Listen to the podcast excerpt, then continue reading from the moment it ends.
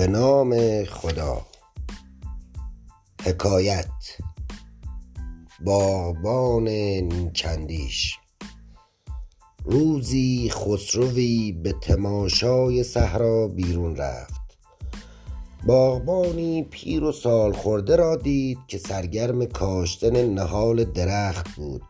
خسرو گفت ای پیرمرد در موسم کهنسالی و فرتوتی کار ایام جوانی پیشه کرده ای وقت آن است که دست از این میل و آرزو برداری و درخت اعمال نیک در بهشت بنشانی. چه جای این حرس و هوس باطل است؟ درختی که تو امروز نشانی میوه آن کجا توانی خورد؟ باغبان پیر و پاک دل گفت دیگران نشاندند و ما خوردیم. اکنون ما بنشانیم تا دیگران خورند.